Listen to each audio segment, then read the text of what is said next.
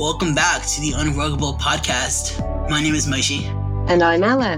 And today we're talking to Jackson Hunter, YouTuber, and uh, now into the NFT space as well, Jackson. So let's get into it and talk all about that. How are you doing today? Amazing. How are you doing, Ella? I'm fantastic. Thank you. Um, and thank you so much for uh, agreeing to talk with us tonight. Um, of course. We've heard, heard all about you, and um, we've got loads to talk about tonight. Um, and I guess I'd really like to start by kind of um, just giving a little bit of an overview for you for any of our listeners that um, maybe aren't familiar with your channel. Um, you do a YouTube channel, you make music, and you're also in the NFT space as well. Um, so I guess my first question is a little bit it's kind of a chicken and egg situation. I'm curious to know what your journey's been in life to bring you to this point, um, and where did you start? W- was it with the music to begin with before you got into the trading and the NFTs? Yes, definitely. I've been writing music since I was 10 years old. I'm 30 now, and I got into stocks uh, about two years ago in the stock market, and I started trading options first and then I started trading shares after I paid my tuition. And then January 2021 came around, and that's when they PCO'd or position close only, um, aka removed the buy button on certain securities like AMC, GME, Koss, BlackBerry, Express, etc. And when I saw that, I bought in very quickly to AMC, and I also put up my first AMC stock analysis a few weeks later on February 27th because it was the most blatant crime that I had ever seen in my life that robbed people of billions of dollars. And I had been financially struggling my entire adult life, even after graduating with a bachelor's and moving down to LA, a big city. And so I just want people to not struggle financially in life. And so I saw AMC as a great opportunity because I knew that nobody was going to leave that. And the power behind the movement is, I mean, it's unparalleled to anything that's ever happened in the stock market before. So, um, you know, long story short, I put out videos on my YouTube channel and it started growing pretty quickly um, and got to a sizable amount within a number of months. And now I have this beautiful community of people that um, we like to talk stocks and we like to talk financial freedom. We like to talk mental health. We talk about crypto and NFTs and Web 3.0 as well. That's absolutely fantastic. And I can totally, I mean, I remember I was, you know, around at that time as well. Um, did this grow out of the Reddit community and then migrate onto YouTube? Um, h- how did you find your people? Yeah, that's a pretty good um, progression of it. So, how did I find my people? That's a great question. I it was more like they found me kind of. I mean, I put out the video February 27th and at the time I had 127 subscribers and I was getting virtually no views, you know. Um, even though I had my channel up for a long time. Um, but I put that video out and it got 6,000 views, doubled my subs, and then I just did daily videos after that. And so so many people were searching for AMC stock on YouTube because they either heard about it through a friend or they watched it on news or I mean you guys are probably well aware it was it was all over the internet it was trending on Twitter and definitely Reddit was one of the earlier social media platforms that people were talking about stocks. And then specifically Roaring Kitty or Deep F in Value he really put GameStop on the map and he highlighted the fact that it was shorted an insane amount. And that is what led, in my eyes, to a lot of people being educated on companies uh, getting shorted into the ground. And, you know, before that, the general public, the common man, people like myself, weren't really aware of what was going on in the behind the scenes of the stock market. And uh, lo and behold, there's a lot of shady stuff that goes on, and, and so it's became my uh, job, but more, way more than that, because I don't really care about a job, but I care about a purpose. Um, it's been my purpose to share what's going on in the stock market and specifically what's going on with AMC and GME. And so a bunch of like-minded individuals have found me and uh, we have phenomenal discourse through twitter through reddit through instagram through youtube and uh, it's really a beautiful movement because we're all fighting for the same thing and we a lot of us come from the same background as well where a lot of us are lower class didn't have a lot of money and we saw this as an opportunity to advance socioeconomically and I mean, to me, it was a no-brainer investment. I bought in at five dollars in AMC, and um, I think it's going to go a lot higher from here. See, this is fantastic. It's like you you captured the zeitgeist and rode this viral wave. So that says to me that you were slightly ahead of the curve in just a tiny way. Maybe I don't know. Maybe was there something in your background that led you towards stocks and shares and trading and finance ahead of that time? Well, I had been trading. Uh, uh, let's see, I'd been trading for about six months before I put up that first video on YouTube. So I didn't have much of a background, but when I dive into something, I become obsessed. And so I learned very quickly um, the best way to learn is to lose money. And I lost a lot of money in the beginning, but uh, I had great mentors as well, phenomenal teachers. And uh, so yeah, I'd been investing for about six months, and then I put up that video, and um, yeah, and found this whole community that I, I didn't. I had no idea that AMC stock was as hot of a topic as it was. I was expecting nothing even close to what I got at all. Like I didn't even think. Um, I didn't think getting that type of engagement was possible, but uh, yeah, found some amazing people. Um, and yeah, as far as like, as far as like the wave, um, definitely there's like, there's been multiple waves in this movement because we've been in it for, I don't know, 14 months or so, 13 months. And yeah, I was on the first wave when there was only five to 10 people talking about it on YouTube. Like, and then there was a second wave and the third wave and the fourth wave and the fifth wave. And as far as like timing, I, that was luck, you know. I, I didn't, I don't know. There's nothing I can really say that like I planned that well. I just put out a video one night and it happened to get a lot of traction. So um, I just got lucky, really. I think a lot of successful people could say that, you know, right place, right time, but also there's you know there must be you know knowledge and things that you've gleaned that have helped that audience to stay with you. Would you say that people have stayed in the community over those 14 months? Has it become like something that's really gelled together or are we seeing constant churn people entering and leaving the whole time?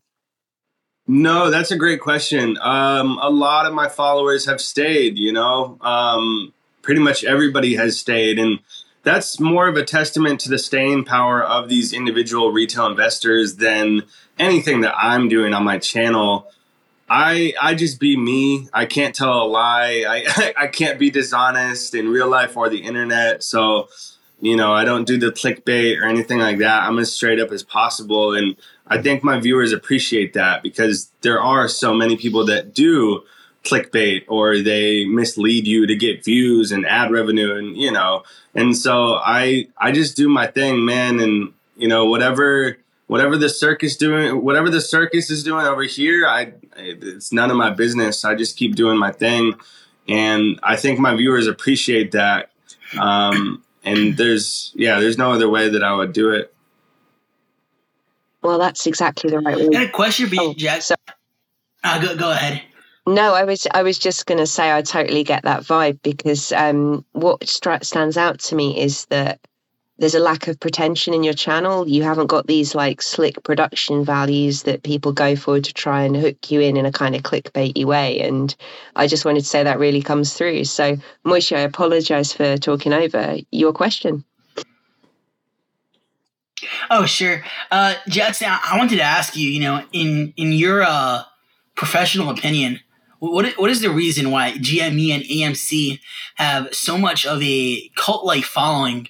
And you know, there, there's many many stock uh, you know groups and a lot of stock fans um, for different tickers, but GME and AMC seem to have the biggest communities. Um, you know, on on the on the entire stock exchange. Without a doubt, 100%. So, first off, I got to say, I'm not a financial advisor. This is not financial advice. Uh, don't make investments based on what I say. But with that being said, yes, it's by far the biggest stock movements that the stock market's ever seen. And there's a lot of reasons for it. And speaking of timing, you know, it was like a it was like a perfect storm for retail investors in the best way possible because I think when I think of the genesis, you know, like going back to like how it really started, um, you could say a couple of things. You could say that short hedge funds went a little bit too trigger happy and shorted the companies way too much. You could say that Roaring Kitty, he has a YouTube channel as well. Um, I wish I was watching him when, you know, back in 2019, but uh, I didn't find him till later. But uh, you could say Roaring Kitty pointed to that short interest and he put some of that on the map and exposed it. Um, and, you know, there's also COVID as well. When COVID hit, and then people got stimulus checks. I'm not sure how it was in the UK. I I presume you guys had a similar system going on, but you know, we got like a twelve hundred dollar check and then a six hundred dollar check. Not a lot of money, but um, if you played it right, you can flip it into decent profits. And so, so many people were at home, you know, stuck like legally. We weren't allowed to leave, uh, especially in California where I'm at. So it was a, it was such a it was such a combination that you could not you could not predict this type of situation happening at all. It's like, dude, it's a Hollywood movie what we're living through right now with this with this stock movement. And and um, you know, why are the groups so passionate? Well, it's because we saw an opportunity that has likely never happened before and it's a way to start our lives how we actually want to with money because without money you can't really do anything. And a lot of people in the AMC and GME community resonate with that and they live that. And it's just a way out, man. It's like it's like our one shot to actually um, do something um, with our life, to be honest. Because these types of situations, this this is a once in a never situation. That's how I like to describe it. You just don't get this perfect storm where so many points of confluence are connecting and people are just passionate as hell, man, because we saw how corrupt the stock market was. And we've been doing research every single day and every single night to try and figure out what's going on really behind the scenes because when you're new to the stock market or even when you're not. There's so many individuals in the community that are decades in, Wall Street veterans, and they didn't know half the stuff that we exposed, you know? Payment for order flow, short exempt volume, short transactional volume, dark pools, lit exchanges, dark um, uh, off exchanges, and and then offshore accounts and uh, options that you can use to hide short interest with a buy right and you marry a deep in the put with a uh, deep out of the money call and there's all these things that and and how there's 14 stock exchanges when you thought it was just one and and the New York Stock Exchange trading floor that you see in the movies doesn't actually exist the way that people think it does and so we uncovered everything. Um, we stripped it all down and we saw it for what it is and that's the beauty of the internet and so you know I could go on and on and we could all talk about this um, and we could have a, a great conversation forever but I could also just say the internet remains undefeated the purpose of social media is to connect people. It, it, put power into people's hands and it gave us a tool. I mean, and that tool can be used for bad as well as for good. And what you're describing about the stock market, um, I mean, I have friends and family that have worked in traditional finance sector for, you know, over a decade, and they're telling me the exact same things that you're telling me. But I think what's really changed the last couple of years is that normal people like you and I, we, we found a way to participate and benefit ourselves. And the passion that we all have, it's like you say, it's an opportunity to change our lives. And, you know, you're great with words, Jackson. What can I say? So, you know, this is it. I mean, I, am very British about things. I get all awkward. But, um, and by the way, you're quite right. We did have furlough payments as well. Not for me, because I don't work in the right sector. I had to go out and work regardless. But um, anyway, let, let's let's talk about NFTs because actually, what you've touched on really about the issues and the problems that you get in the stock market one of my first observations about the NFT space was actually a lot of these same behaviors and toxicity. Although the NFT space and the crypto space offers this opportunity, just like what you're describing for ordinary people, a lot of those behaviors are now starting to be replicated in the crypto space. And I just wondered what was the bridge to crypto for you, and how do you feel about the crypto space relative to the stock space? Talk to me a little about that. Yeah, for sure. So I was trading crypto on leverage. I don't recommend this whatsoever if you're listening, but I was trading um, Litecoin on 50x leverage for a while before I joined the stock market. And um, I had some good weekends. I had some bad weekends as well. It's pretty much just gambling. I, yeah, really don't recommend it again. But um, I think crypto is obviously the future. You know, it's not just like it's definitely not a fly by night thing. I mean, Bitcoin was introduced in 08 and we're here 14 years later. So, um, I fully believe crypto is the future, and there's a couple reasons for that. But the main reason is that I see the US dollar is going to become worthless eventually. Uh, it's already almost worthless. So, you know, I'd like to get away from cash and the USD as much as I can. I don't trust it for a second. Um, it split off from the gold standard in, I believe it was 1971.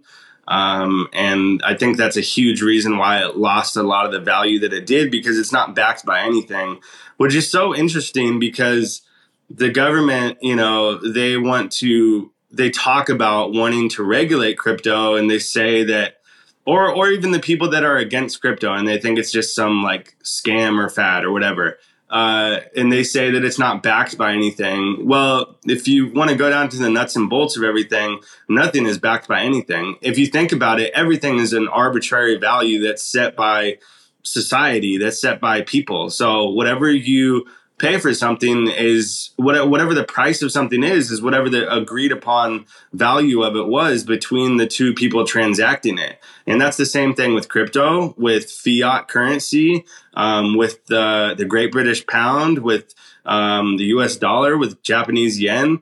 And so crypto is no different in that sense. The way that it's different is that you don't rely on these big banks to take these fees and to make you wait three to five business days for a transfer. And basically, basically what it does is it puts power back into the people's hands. And I'm all for that all day, all day, all night.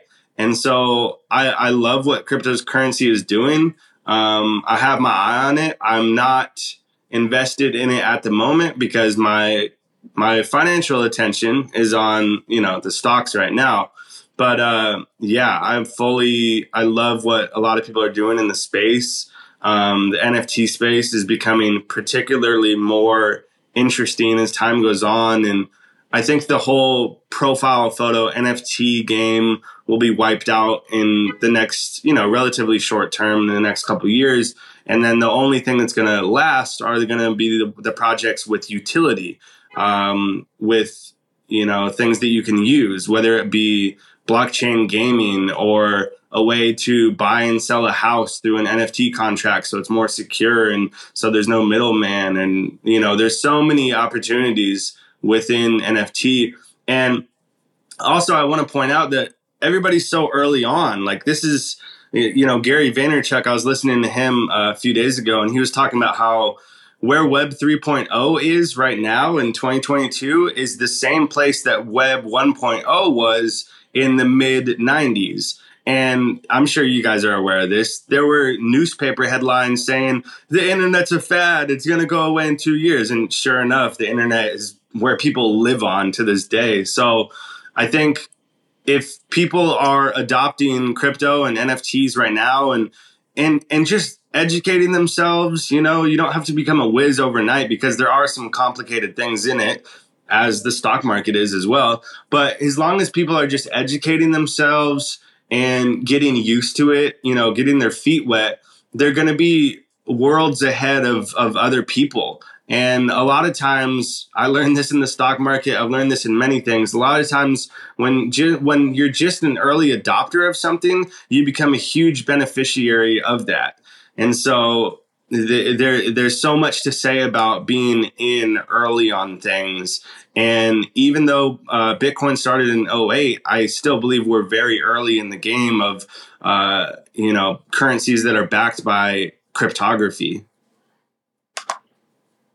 I think you're making some excellent points there. It is so early and the space has yet to evolve. And I mean, I didn't really understand who Gary Vee even was until a few months ago when I joined the NFT space as an artist. Um, but the man is talking sense. The line that you've quoted, that was my exact analysis of it. Um, I mean, I've read a lot about how the internet developed, and I mean, I'm a little bit older than you guys, so I saw the whole dot com boom and burst, you know, as a teenager in the early 2000s, and you know, and I remember those headlines. I remember people saying the internet was going to be nothing, blah blah blah, you know, and what really revolutionized it, I believe, and please tell me your views. Um, this is why I'm saying this people felt kind of scared. The user experience of going online was kind of risky. Um, you know, you could potentially lose everything. If you did some internet shopping, you could basically lose your money and there was no recourse. So people didn't want to play. Um, and then people realized the people running the web, you know, or sorry, running into, you know, whatever the companies were, they realized that if they made the user experience safe and predictable and you know gave good customer service people would interact with it more. But obviously there's a tension there against the whole decentralization not having big companies and governments in charge of things. And it feels like that tension is going to boil up in web3 and crypto um, where people want to participate but they don't feel they can because it's too risky. Um, and the, the original guys the og's they're saying actually no we'll we'll take the risks. We don't want your interference. And i just wondered how you see that playing out and what your personal take on it is. Yeah definitely. That's a great way to describe what's been going on. I think the people that provide value and provide legitimate utility and you know the thesis behind the project and what problem it solves the problem solvers are always going to last and the people that do these, you know, like they put up an NFT of a rock and sell it for six million dollars. Like, like do your thing, whatever. I'm not going to be a judge, but that's not going to be anything that uh, affects and shapes culture um, in history. So I think the people that are going to last are people that are providing something legitimate that is a solution in modern times and um, I mean, there's just so much value that people can create. And you're 100% correct. There is a lot of fear with crypto and with uh, NFTs. And I mean, especially NFTs, you know, like people call it a scam all the time. But in all reality, I've learned I've learned one big thing in my 30 years of life. When people are talking about things, you're always going to have two extremes, right? You're going to have one extreme on one end saying they're not for it, they're opponents of it, and then they're going to be an extreme on the other end, like uh, maximalists or maxis that are so um, such proponents of it, and then there's going to be people in the middle that are kind of uh, still wary of it and still trying to figure it out. And what I've and and also the people that say like it's a like NFTs are a scam, and then there's other people that say no, they're a godsend. I think the truth is always somewhere in the middle. When you hear those polarizing opinions, the truth is 99% of the time somewhere in the middle. And so what I mean by that in this is that um, there are a lot of projects that will go to the wayside you know like over 90% of them will be forgotten in the next couple months. But the ones that survive the 1 out of 10 or 1 out of 20 or 1 out of 50 whatever it is uh, they're really going to make an impact on the world. And I mean, kids and adults alike actually are already living on their phones 24 7. So, of course, they're going to adopt this new uh, culture. Even the people that say they're against it are going to adopt it too. like, I saw it. I saw it um, when covering AMC stock. Like, even the people that were bashing the stock, they had shares too. And so, I think a lot of people are operating out of fear. I think you said it perfectly. And, you know, they're like, it's unregulated. And it's because they're so used to going to Chase Bank or going to Bank of America and letting those guys handle their money, which, by the way, is a terrible idea because big banks will loan out your money to a factor of 10 and you have no idea that they're doing that. And then if everybody went to the bank tomorrow and tried to withdraw their money, it wouldn't be possible. And you got to see a problem with that. If you don't, then I don't really know what I can tell you, but it, it means that the bank doesn't have your money, but they claim that they do. So um, banks are, you know, they're they're not they're not good for the advancement of society. I think they already played their role and they're becoming an antiquated business model the same way that traditional college is. You know, we're at a now that I think about it, we're at a very interesting crossroads of a lot of things. And I, I think it's great actually because I don't want my children going to college. I don't want my children using big banks. I don't want my children to work a job that they're exploited from and they get paid an unlivable wage at all. You know, I'm going to tell my kids the truth about life and I'm going to teach them. Uh, uh, uh well, they're going to learn it on their own, but I'm going to throw things at them and find out what they're good at and then they're going to monetize that. And because if you do things that you hate you're going to have a miserable life. And then secondly you're probably not going to get paid for it as well. So I think the best thing to do in life is to master something and then um, provide value to people and make a living off of it. This whole like going to traditional grade school and then spending 80,000 or 100,000 on undergrad is just it's so ridiculous because if everybody has a degree it means that it's worthless. It means that it's no value. It's the basic uh, uh, predication that economics is on, which is supply and demand. If everybody has a bachelor's degree or now a master's degree, we're the most overeducated, underpaid generation of all time by far, then nobody cares if you have a degree because everyone has one.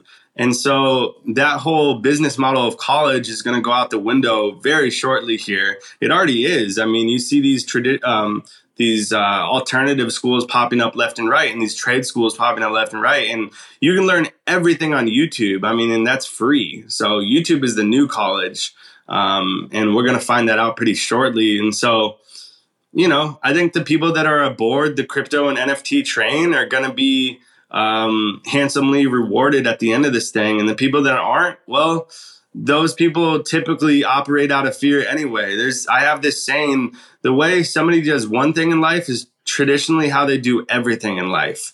And so if you're operating out of fear with crypto, you're probably operating out of fear in a lot of other areas of your life as well. And so you're probably not going to advance or progress a whole lot. So if you're listening um, and you're um, unsure about crypto or NFT, just educate yourself. You know knowledge really is power. Just like read and watch videos and learn and then you can make a decision. But um yeah i think it's a beautiful thing and i think we're so early on you know? It's it's like it's like before um I remember when AOL like online came out, you know, and it would take like five minutes for it to start up, and you'd hear those weird beep boop beep boop boop sounds, and uh, you know, this is like before that. So it's really really early on in the space. Absolutely. Oh no no absolutely. I'm, I, am hearing some amazing stuff right here and i'm nodding my head. Though i do think it's worthwhile to point out that people have different risk profiles based on their phase of life. Um, you know i mean just speaking from my own personal situation 10 years ago i wish this was happening 10 years ago before i had children um, now I have a large mortgage and two small children. I'm seeing risky stuff that I would really believe in that I would love to jump in on, but I have to keep a very conservative risk profile because I have to protect certain situations that I've got going on in life. I mean, I think it's very clear from the way you're speaking that you're not disrespecting anyone. You're just telling us about this vision and I guess encouraging people that where they can, they can take a little step forward, a little leap of faith it would be so interesting to hear Moishe's take on this because I know Moishe is in a very different phase of life to me. He's a young guy with minimal kind of obligations coming on him, you know? Moishe, why don't you come in and talk to us about how you feel on this?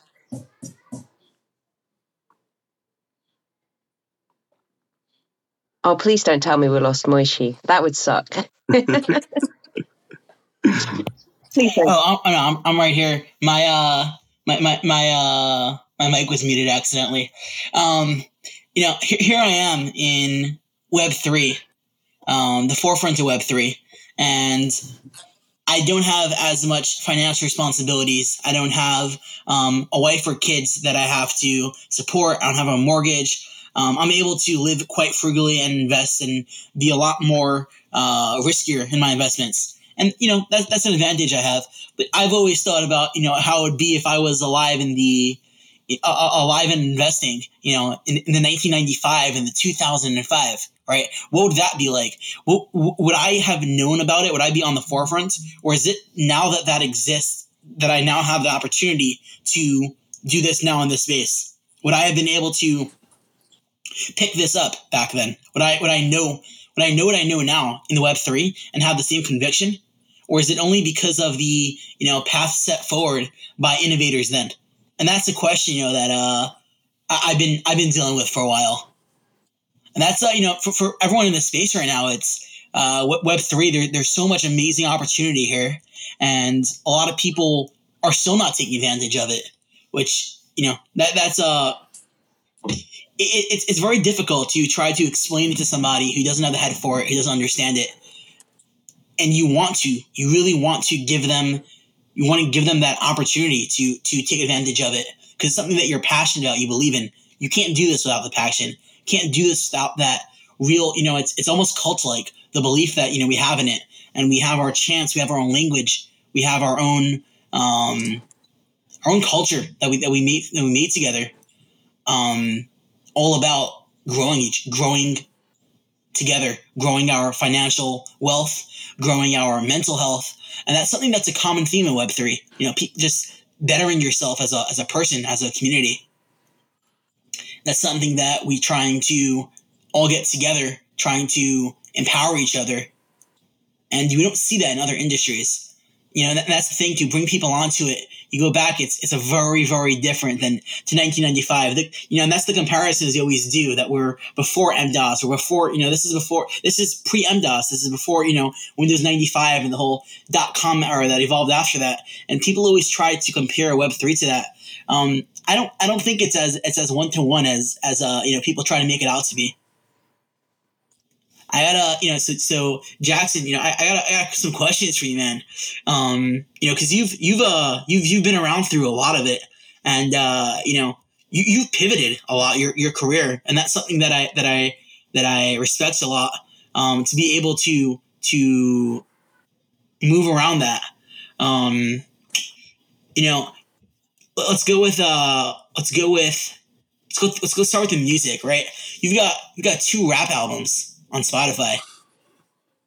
Talk talk talk, talk to me about that. Yeah, back. When you when you you got into music, you said when you were you were ten years old.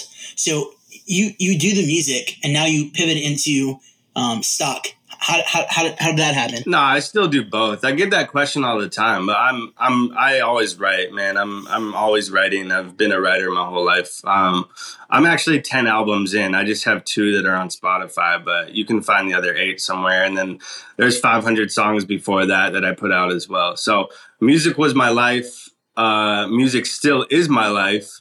Um, in fact, the biggest things are very much yet to come because I put out all that stuff when really nobody knew who I was, and still nobody really knows who I am. I'm not. I'm not like a big uh, figure uh, by any means, but no, I, I just love making music, man. I grew up playing uh, rock bands and being the lead singer and playing bass, and um, I grew up with Taking Back Sunday and Senses Fail and Underoath and Brand New and uh, Silverstein and that type of bands, you know, and um, it really shaped who I am, you know. Like I wanted to emulate those people. I wanted to be a rock star, you know. And fortunately, I've been able to do some pretty cool stuff. Um, you know, more so with the hip hop side. I started making hip hop when I was 15, and I just went. Um, I just went full throttle with it, man. Like I just did it like it was my job, and I just uh,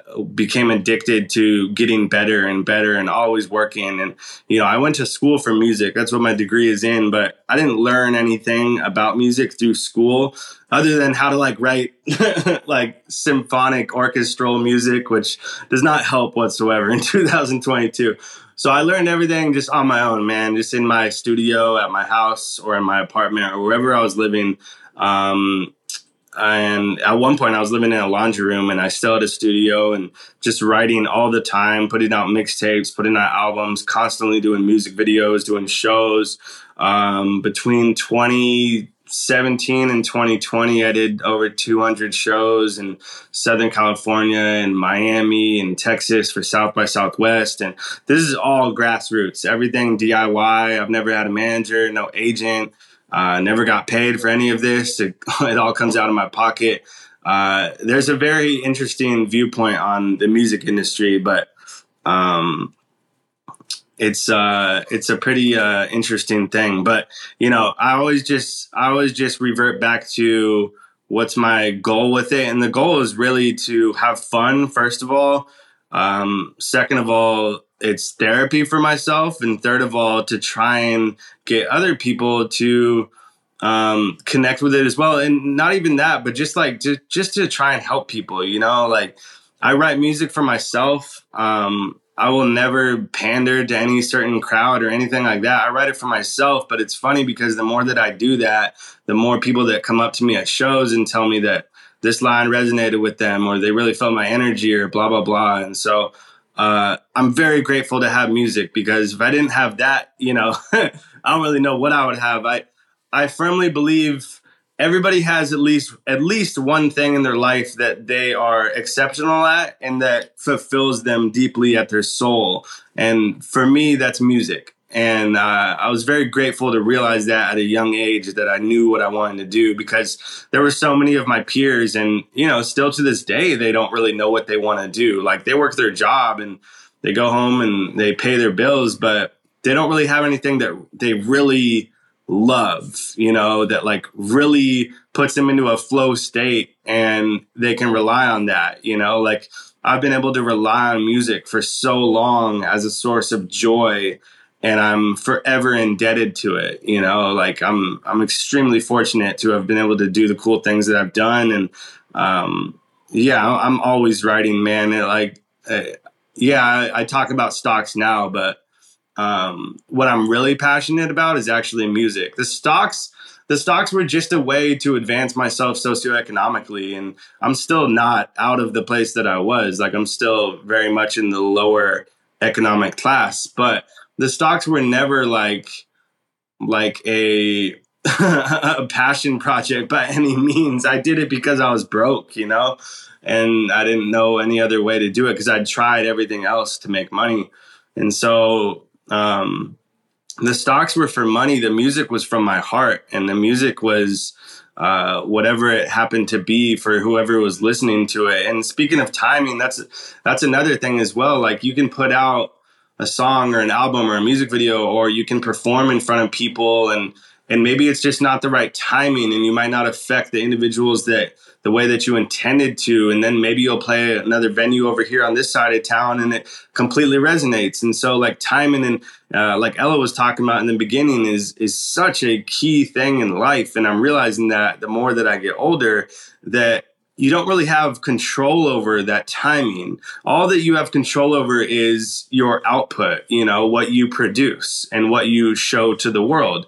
And then as far as like how people respond or like um, your recognition for your production, that's completely up to just the universe's timing. And you have absolutely no control over that. And you have to surrender yourself to that.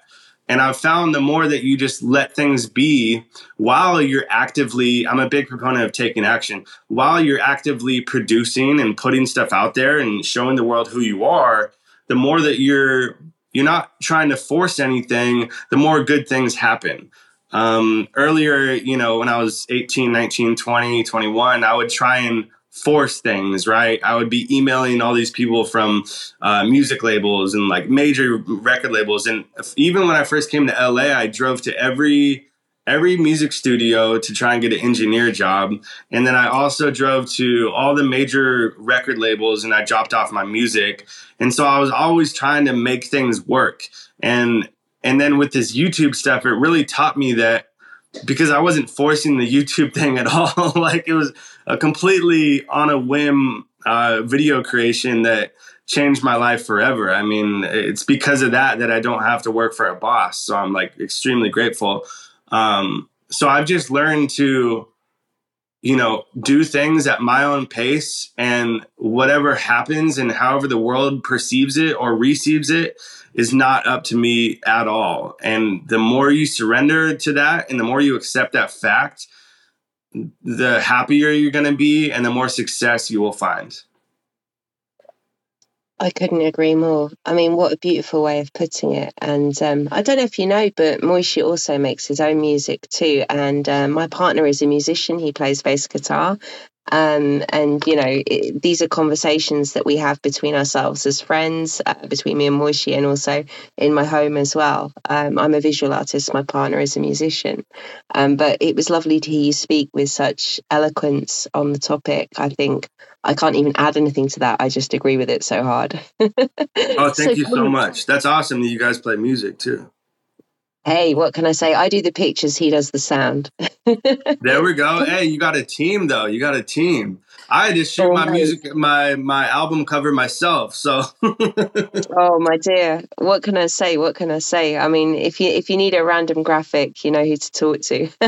I got to ask you something new though. I have. I'm so sorry. I have to take this in a new direction because there's something I'm really excited to ask you about. Um, yeah, it's your I show. Do your thing.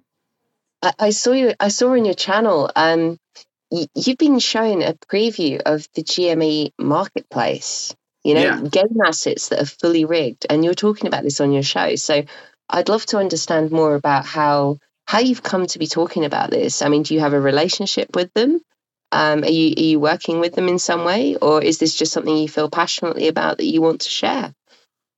No, I'm not working with them. That would be cool if I was. I think they've got something under wraps so far that's going to revolutionize not just the gaming world but the technology world so i started talking about the gamestop marketplace as soon as i heard about it. Um, and we were i mean it wasn't just me. It was you know thousands of us across the world trying to find these breadcrumbs to what they were doing because gamestop is very radio silent when they are um, well, they don't really talk about the future in all honesty. Like on their earnings call, it's the most bland vanilla call ever. They just talk about the numbers, earnings per share, how well they did, but they never talk about what they're doing in the future. And so they kept this project under wraps very well, actually. They did a very good stealth job of keeping it private this far. Um, it looks like it's pretty close to being launched fully. But uh, yeah, I just started researching the marketplace. Um, I think the first thing that I found was the article from Loopring, which is a layer two technology provider that GameStop is working with. And they published an article on medium.com and it was their it was one of their quarterly updates and they alluded to the fact that they were working with a an established partner quote unquote to launch an nft marketplace and very quickly the internet uh, put together that they were most likely working with GameStop. We didn't have 100% confirmation at the time, but it was like it was like we knew, but you know you couldn't say conclusively that that's who they were working with. And then as time goes on, we saw more and more, and you could see their uh, software development kit online through the GitHub repository. You could see them working on the code in real time, which I thought was fascinating. I have no idea about coding or any of that type of stuff, but you could see them like working on their rough draft as they were doing it. Uh, it was fascinating, and I think I think there's so many people that are downplaying what GameStop is about to do, or they simply just don't understand how big it's going to be. But they're creating an NFT marketplace with these huge partners with financing behind it through Immutable X, who's based in Australia. Uh, they're partnered with Loopring as well. Um, and it's going to be a gigantic OpenSea, but more blockchain gaming based, more gaming based. But um, they already have a built in devout following or customer base. And so, I mean, it's going to be a no brainer how successful this thing is going to be. And uh, the fees are going to be next to nothing. You can mint you can mint NFTs, if I'm not incorrect, I believe for like $2.50 a pop, as opposed to OpenSea, which was charging like anywhere from, you know, 50 to like $200 just to mint an NFT. So GameStop is just so ahead of everybody else in the NFT marketplace space. And on top of that, they're also going to do um, you know what they've already been doing. They're still going to have their brick and mortar stores but they're expanding and it's just becoming a it's becoming a tech giant before our eyes. And if you realize that as an investor it could be possibly very lucrative. And so you know what they're doing it doesn't take a genius to realize that they're ahead of so many people on so many fronts. And uh, we've already seen the beta website for it. Um, and the real NFT marketplace will come soon. And I can guarantee that it's going to change the technology world, not just the gaming world. Oh, I couldn't agree more, Jackson. I mean, to kind of summarize the discussions that we've had so far, we've talked a little bit about stocks, about music, about gaming. And me as uh, you know, I call myself an old lady. I'm in my I'm in my thirties. You know, I'm not old old, but you're me, not old. no, I just meant like I've been around a little while, hey. But I mean, Moishe's a baby. What can I say? I'm going to take the mickey out of you, my friend. What can I say? Um, but no, just to summarize, joking aside, it feels like the the real revolution in society over the last over the time that I've been alive, we've gone from passive consumers of information who used to pick up a newspaper, we'd put on our TV, and the information would be delivered to us, but what's really changed in my lifetime since I've, you know, grown up and become an adult is we are no longer passive consumers of information. We we are participants, you know, and that's what's really changed in music, in gaming, in you know, technology as a whole, just in participating in our lives. And it's like what I see you doing and what I see Moishe doing with the work that he's doing with his marketing agency um, and this podcast and everything, and all the people I'm connecting with. I see people seeing this opportunity and seizing it with both hands and really taking that passion, um, you know, because now the technology exists um, to really participate um, and give our own part back as well. I don't know, maybe I, maybe it's late and I'm tired and I'm full of COVID, but any closing thoughts from you, Jackson, on that theme? No, 100%. It's in, you're seeing it in every industry, whether it's music, sports, uh, video games, anything, social media, I think, has played a huge role in basically like fragmenting the system that once existed where you're right you would wake up drink your cup of coffee read newspaper and watch tv and they call television programs programs for a reason because it literally socially conditions your mind.